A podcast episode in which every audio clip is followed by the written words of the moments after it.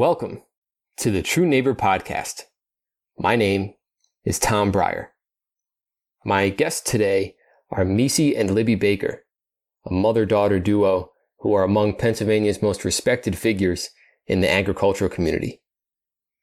As we continue to descend deeper into the depths of the COVID-19 pandemic, our attention has grown increasingly more centered on what is happening in the urban parts of our country, which of course, is understandable, given the disproportionately high number of COVID-19 cases in places like New York City, Philadelphia, Chicago, and New Orleans.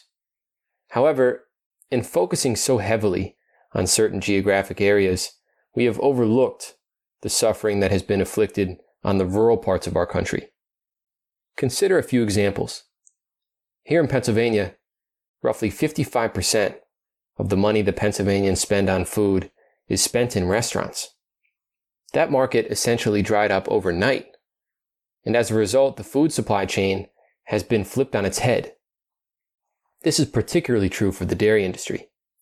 School meal programs, restaurants, and exports make up a significant amount of the dairy industry's business, and each of those demand centers have been essentially cut off. To make matters worse, some retail stores have limited the amount of milk that customers can purchase, even though there is a current excess in supply. The result has been a massive disruption in the distribution chain, creating a severe imbalance between supply and demand.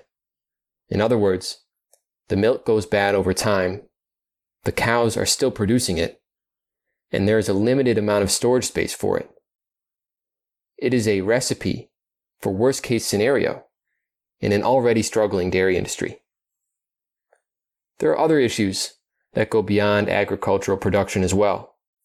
As you'll hear from Missy and Libby, access to broadband in rural areas is severely limited compared to the rest of the country. According to technology policy expert and Penn State professor Sasha Meinrath, the true number of Pennsylvanians without high-speed broadband right now is roughly 11 million people, or a supermajority of the state's population, and a disproportionate number of those are in rural communities.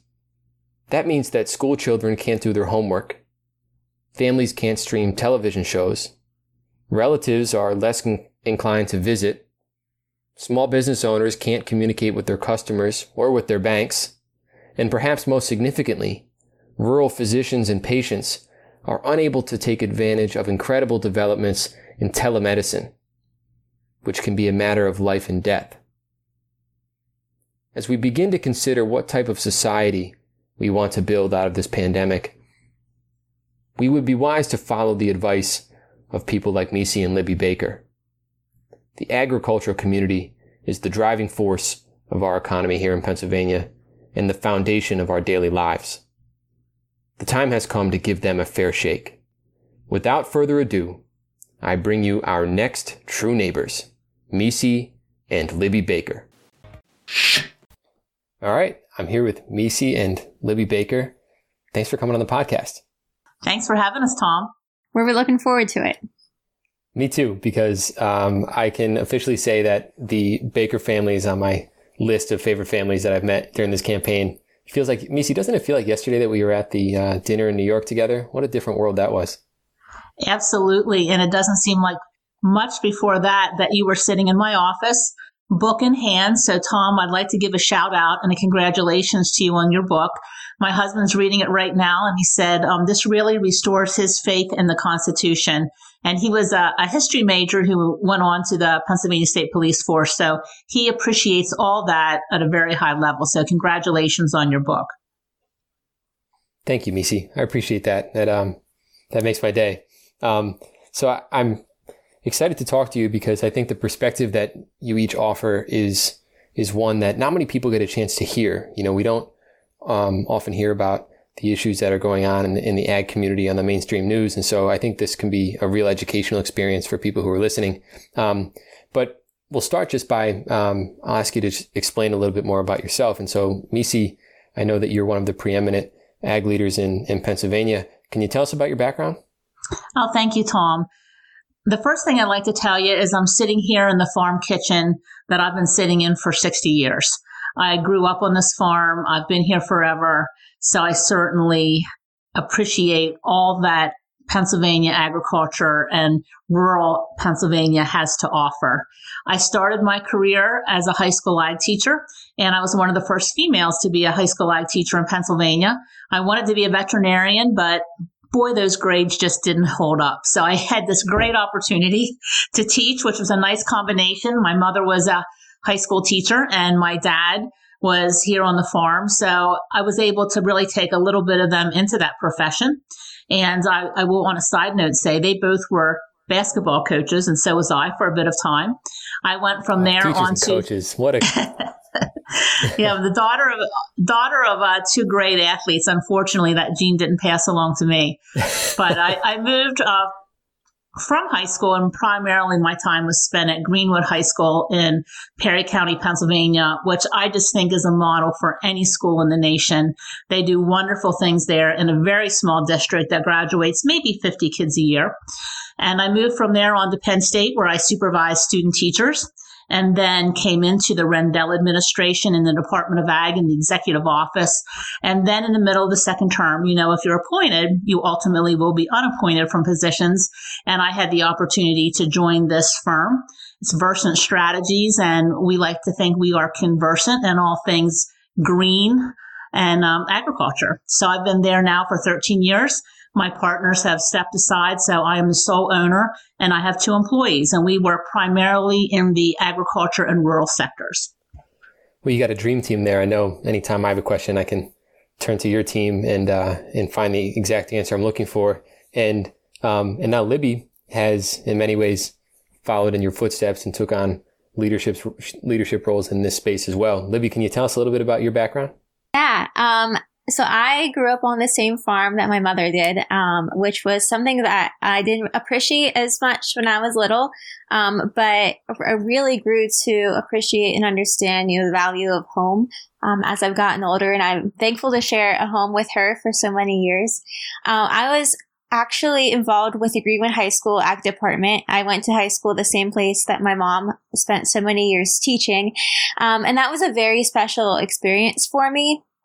In high school, I was part of a lot of different clubs and organizations, but my favorite was the National FFA organization. Greenwood High School has a very promising ag program. So in about 150 schools within Pennsylvania, they teach agricultural education in classrooms. And I was fortunate to be in one of those 150 classrooms. I had two teachers, and I took classes from everything from plant science to environmental science to animal science to food and nutrition. I had a lot of fun and really grew as a person because of those experiences that I had within the organization. And after I graduated in 2016, I took a year off of school and I served as the state FFA president. And what I did for a year was basically travel the state, talk about agriculture and leadership development. I had the opportunity to visit about 50 different schools and do leadership workshops with kids, and then conduct two statewide leadership conferences and two very large conventions as well. So it was a great opportunity and really taught me the value of leadership and the importance of agriculture, whether you're in the industry or not. What is the FFA, Libby, for folks who don't know? Yeah, so for those of you who aren't familiar, the National FFA organization is the largest intracurricular youth-led organization in the world. And that means that it's comprised primarily and exclusively of people who are within agricultural education programs. So the second that you step into a classroom that is teaching agriculture here in Pennsylvania, you have the opportunity to really take part in the National FFA organization. You might be going around the Capitol some days and see people in blue corduroy jackets. Those are the members of the National FFA organization from here in Pennsylvania. And it's an organization that really values, as I said before, agriculture and leadership development. It really brings people together from rural Pennsylvania all the way up to the largest chapter here in Pennsylvania is actually in Philadelphia with over 500 members. So It's an organization that definitely brings people together and teaches them the importance of agriculture. I want to talk to you in just a second about what you see emerging as the issues for this next generation of ag leaders. But Missy, I think one of the things, I know I didn't quite have as much of appreciation as I do now of the monumental role that the agricultural industry plays in the Pennsylvania economy. Can you give us a just an overview of how vital the ag industry is here in Pennsylvania? Yes, Tom, we are the top economic driver in Pennsylvania.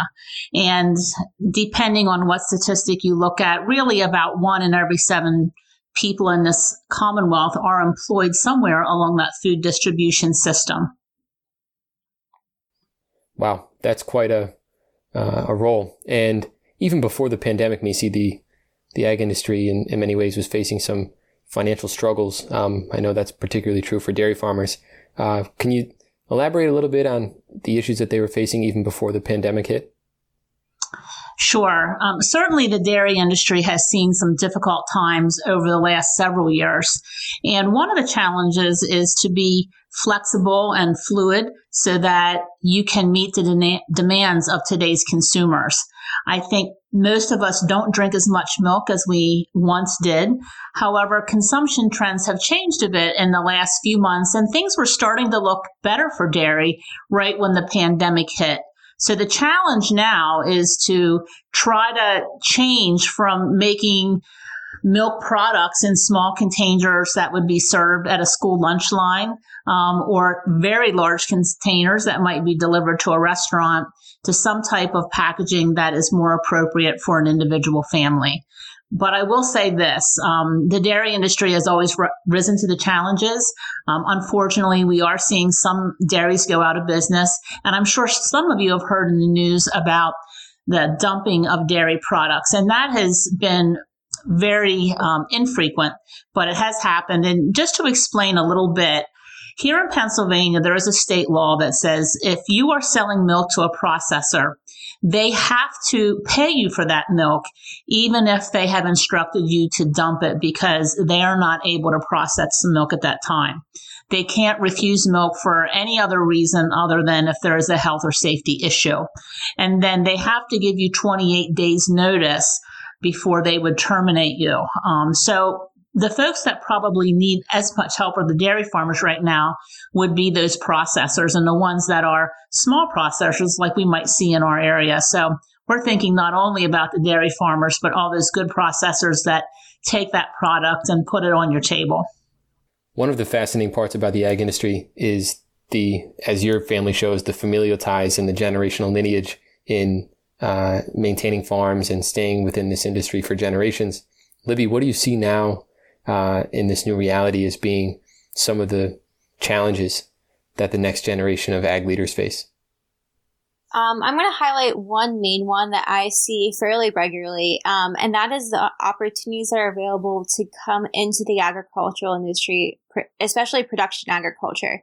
Mom just said that a lot of people try to keep farms within generations, but if there is a person who all they want to do is become a farmer, but they don't come from that lineage of farming backgrounds, they don't have access to lands, jumpstarting that farm is extremely expensive, and it requires a lot of upfront money and then money to continue as they are in the learning process of what it takes to become a farmer.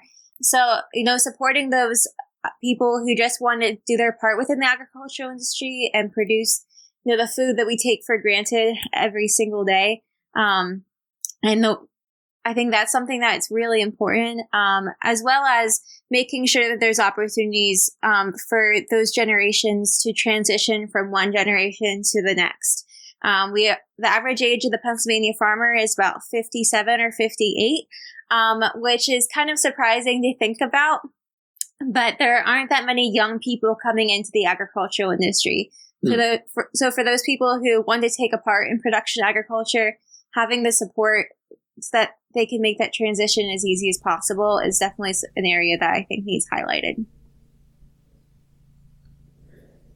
Absolutely. And, I think that's true for our generation as a whole is, looking at radically different world going forward than it was just a couple months ago.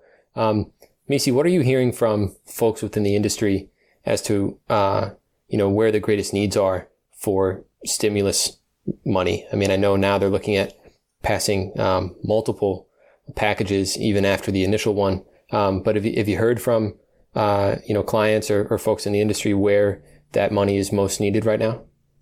I think the one thing that I've heard most often is the PPP money ran out, I think sometime, like the day after most folks had applied. So just making sure that some of these packages that are out there that are very worthwhile, and that's the one that I've heard from most of my clients, maybe goes beyond the first couple months. And it's really very confusing. We've all talked about getting overload of emails and trying to sort through the information. I think from the farm community, if you were here driving down the road as we're looking out, you might not see as much change as you would in other industries. Agriculture has been deemed essential and agriculture support activities have been deemed essential. So I don't want to say that it's business as usual, because the Secretary and Department of Health, Secretary Levine, have issued some orders telling us how to accept deliveries on the farm, how to operate our farm markets. So there certainly has been an effort to really get into the business of science when making decisions down on the farm, making sure that we're not doing anything that would enhance spread of COVID, but also taking that from the production ag point of view into the processors as well, and making sure that all those folks that work in processing plants or anywhere along that food distribution sector are also remaining safe. And I'll give you an example. We have a neighbor here that has a vegetable production farm, about 80 acres. And they've had a big farmer's market. And quite frankly, it is also where you socialize in this area in the summer. And Libby worked there at the farmer's market, waiting on customers, arranging the produce. And they're not sure exactly what they're going to do. They might go to more of the community assisted ag type set up where, we would buy a membership up front for a set fee at the beginning of the season, and they would deliver produce to our door. There's all kinds of different considerations when you're thinking about farmers market or having somebody, perhaps they call their order in, you take it over the phone, they pay with a debit credit card, and then you drop off their order. Not sure how that's all going to play out for them or for many of the farmers markets across the Commonwealth. But that's just one example of how people are trying to change and be responsible and react to the situation at hand. Libby, one of the things I'd imagine for you, being a senior, getting ready to graduate, having everything online is access to broadband. This is something I've only read about at a very surface level, but have you encountered any issues with accessing broadband over these past couple weeks? Yes. So I'm very fortunate that on the farm we do have good Wi-Fi. So I'm able to video into my classes and participate. But I've had a lot of my classmates who do not have that opportunity. And depending on where you live, it really differs. I think I've seen a lot of my professors change requirements for classes.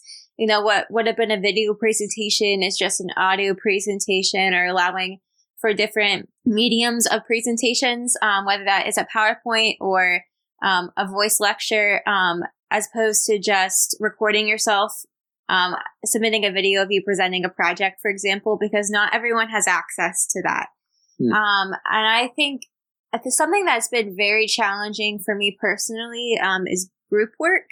Most of my classes this semester are leadership classes, and I have a fair amount of group assignments assigned with them.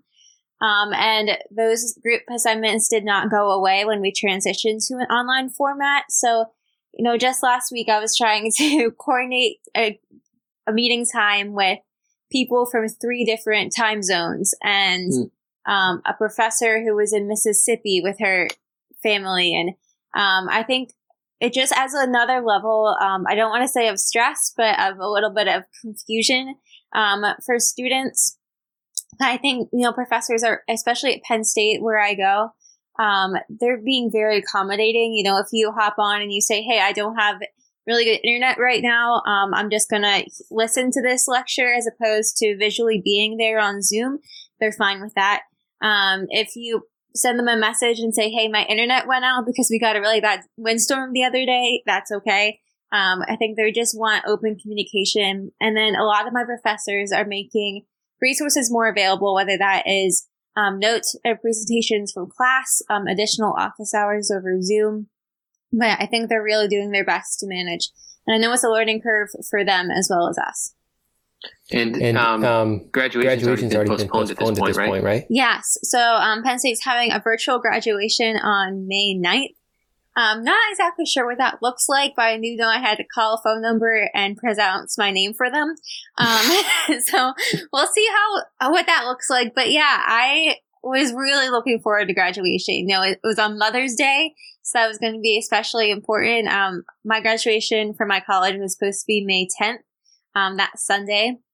And my dad is on faculty at Penn State. He was going to get all up in his doctoral robes, and I thought he was going to hand me my diploma. But I think I had this like picturesque moment of what graduation was going to be like. But you know, it really makes you take a step back and think about what's important. I am fortunate that I was able to finish a 4-year degree in 3 years, and actually make up that time that I lost as a state officer. So I will be graduating with some people that I crossed the stage with at Greenwood High School 4 years ago, which is really important. And, you know, they didn't say that they were canceling graduation. They said they were postponing it. So we're just waiting for someone to say, hey, you can come back for summer commencement or for fall commencement next year. And I know that I will be able to get that experience. It just might not be the day or the time that I originally hoped for. Well, I give you a lot of credit. It's a great perspective to have, you know, going through senior year, especially going into spring and graduation. I'm sure it's been a major adjustment, but I'm glad to hear at least hopefully that you'll have a chance down the road to partake in that ceremony. Missy, this broadband question is one I think is really important. Beyond just educational issues, where else does this come into play in the ag community? Well, certainly trying to run a small business out in rural Pennsylvania is very difficult if you have spotty or patchy broadband. And let's say you're selling seed and you're trying to make deliveries and you have to stop on that one hill where you have good coverage. And we are very fortunate here, as Libby mentioned, but if you get a mile up the road from us towards the western end of Juniata County, you're not going to have good reception. And I often tell my colleagues in Harrisburg and beyond that there's a lot of similarities between rural Pennsylvania and urban Philadelphia or urban Pittsburgh.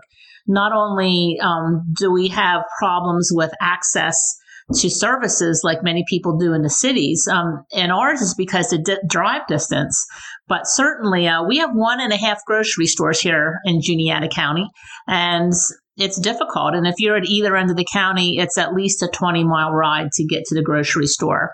So broadband is difficult to run a business. It's difficult to make deliveries. And I don't know what the Breyer household is like, but our household has had about there's been a drop-off about every day here for some type of package that we have ordered to have delivered. And if, sometimes a driver wants to call to find out where things should be placed, if you can't make those calls, it's difficult to get those deliveries.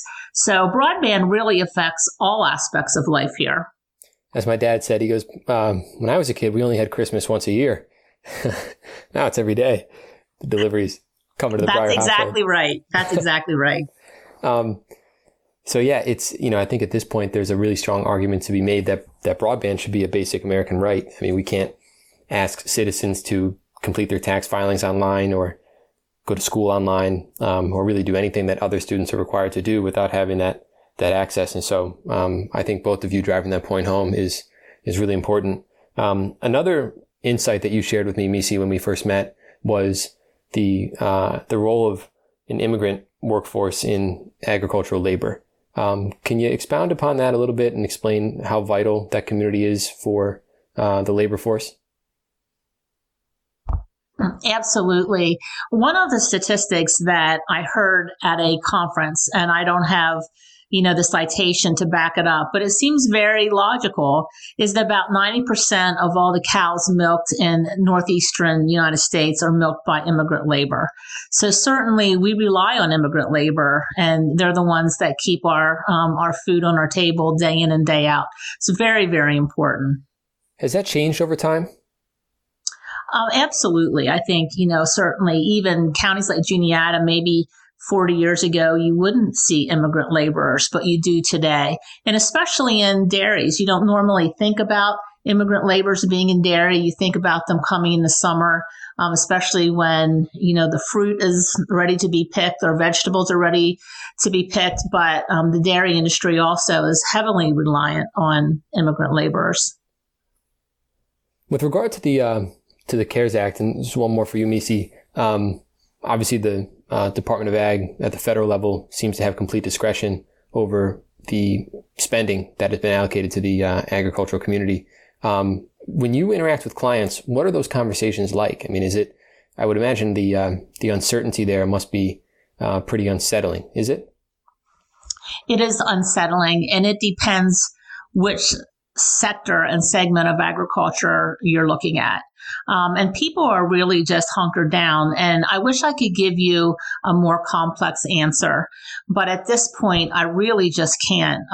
They're interested in the CARES Act. They're trying to see what might be able to help them, and trying to vet all of that information has been really difficult. And also trying to figure what you're going to do this year. Folks are buying seed like crazy right now. Usually you sort of buy as you go. You know, it's time to plant corn. You know, you get into May in this area, you start thinking about buying that seed. Well, with shortages in supply in other products, people are, I want all my seed and I want it now. I want it here so I can use it when I need it. I want all my spray and I want it now. So people are trying to make those buying decisions. I will say that some of the farm lending organizations like Farm Credit have really gone out of their way to be accommodating to farmers. A lot of times folks will borrow in the spring to buy seed, and then, you know, those are short-term loans paid off in the fall. So we are seeing agriculture lenders be incredibly generous.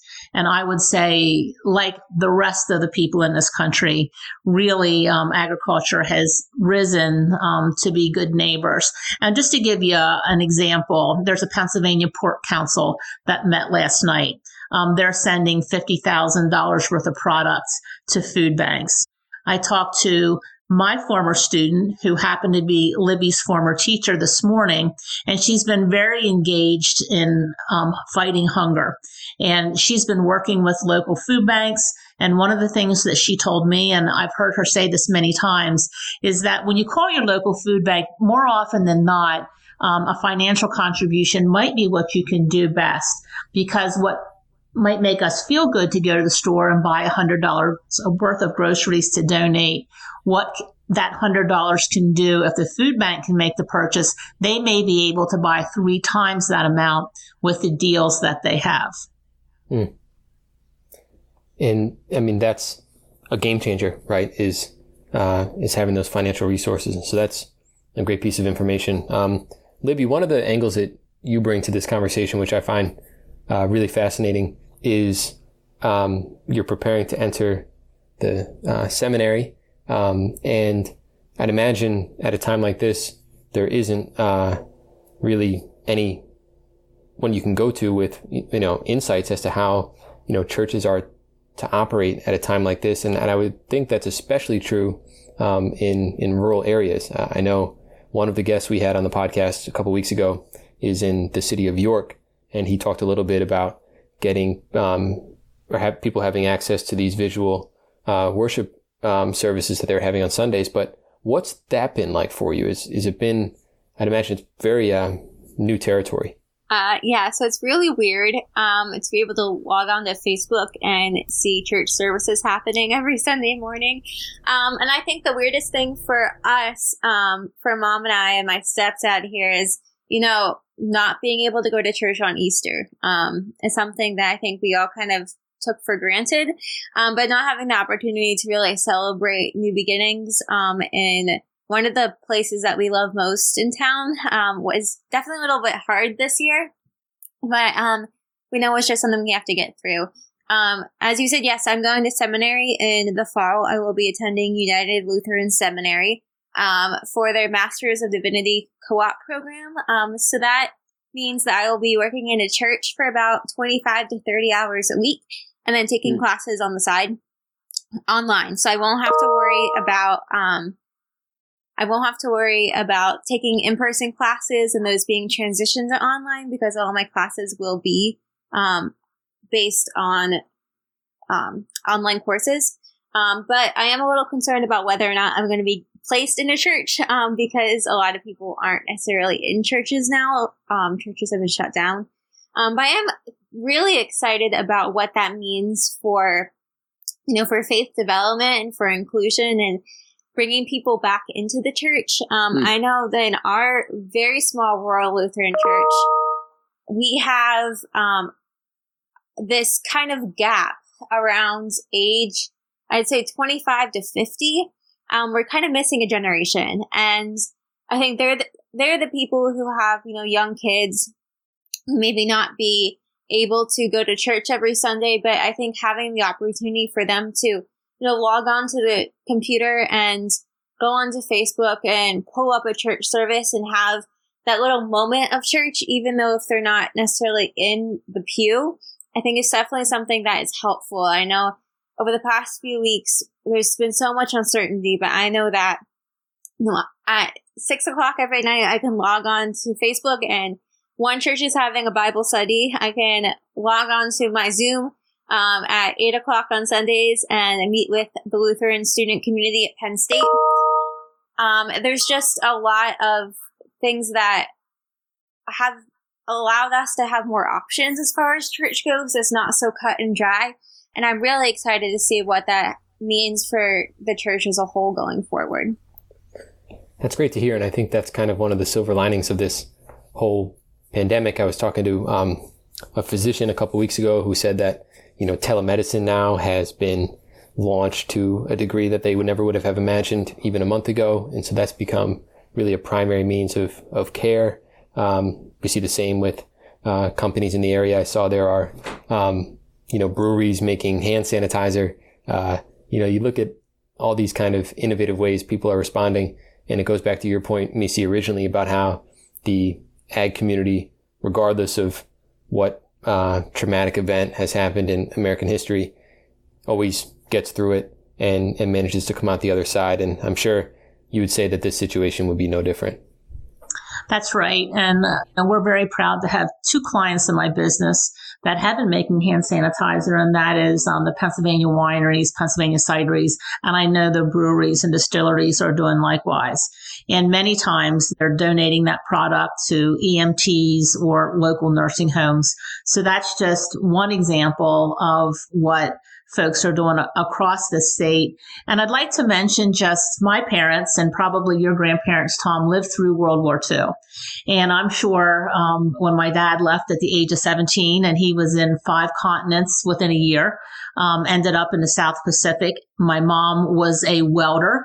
I always wondered why it took her 6 years to get through college, and that's because she left for 2 years and as a farm girl could weld. Tried out at the Pennsylvania Farm Show building, got to be a welder, and ended up at Letterkenny welding airplanes. And she always mentioned how it became real to her when these planes would come in with blood on them. But, that was the days of the victory garden. And I've thought about how many of my neighbors have gardens here, but it's also a time, if you have a patio and a pot, you can have your own little victory garden. And I am not an employee of Penn State at this point, but I do want to put a plug in for the Penn State Extension Service. And as many of your listeners will know, Penn State is the land-grant institution for Pennsylvania, and that means that it was formed back in 1862 as an institution that would not only teach, but also would conduct research, primarily in agriculture at that time, and then pass that along to folks out in the community. And every county in the Commonwealth and every county in this country has an extension office. And you think of that as just an extension cord coming from Penn State out into the counties, Dauphin County also having one where you live. That's close to Peters Mountain. And one of the things that the Extension Service does is a program called Master Gardeners. And if your listeners would want to go to extension.psu.edu, there is a lot of free online courses and webinars that you can take to learn how to prepare some of your own food. So garden, preserve, some of those things might be fun, and it'll give us all an appreciation of what our farmers go through day in and day out to put food on our table. That's a great resource, Missy, and I'm glad you mentioned it because right now is a perfect time to gain perspective. I know, my family is watching Band of Brothers. Dick Winters actually grew up. You ever seen the show Band of Brothers? I have not. I have. It's amazing. Isn't it, Libby? It is just, I watched it in college and now I've gone back to it. And it is, you were talking about World War II. It's about, the story of Dick Winters, who actually is ended up living out his life in Hershey and the Easy Company, which, you see them land on the beaches of Normandy and you're reminded, like you said, of what life was like and how they were able to get through it. And I think that perspective right now is more important than ever. So, Missy and Libby, it's always great to speak with you. I enjoy our conversations every time we have them, and I know that we'll be able to chat again soon. But thanks for joining me on the podcast. Thank you, Tom. And I'm going to put Libby on the spot. And when she was talking about her organization, the FFA, that is the Future Farmers of America. And I think there's no way better to end our conversation today than for her to give the first paragraph of the FFA creed, because I think it just going back to World War II and beyond really states what rural and agricultural America has to offer. So Libby, putting you on the spot, would you mind doing that? I guess not. I'd love to hear it. This is the FFA creed written by E. M. Tiffany. I believe in the future of agriculture, with a faith born not of words, but of deeds, achievements won by the present and past generations of agriculturalists, and the promise of better days through better ways, even as the better things we now enjoy have come to us from the struggles of former years. Thanks, Libby. That's a perfect way to end this. What a beautiful sentiment. Libby, Missy, thank you. Tom, thank you.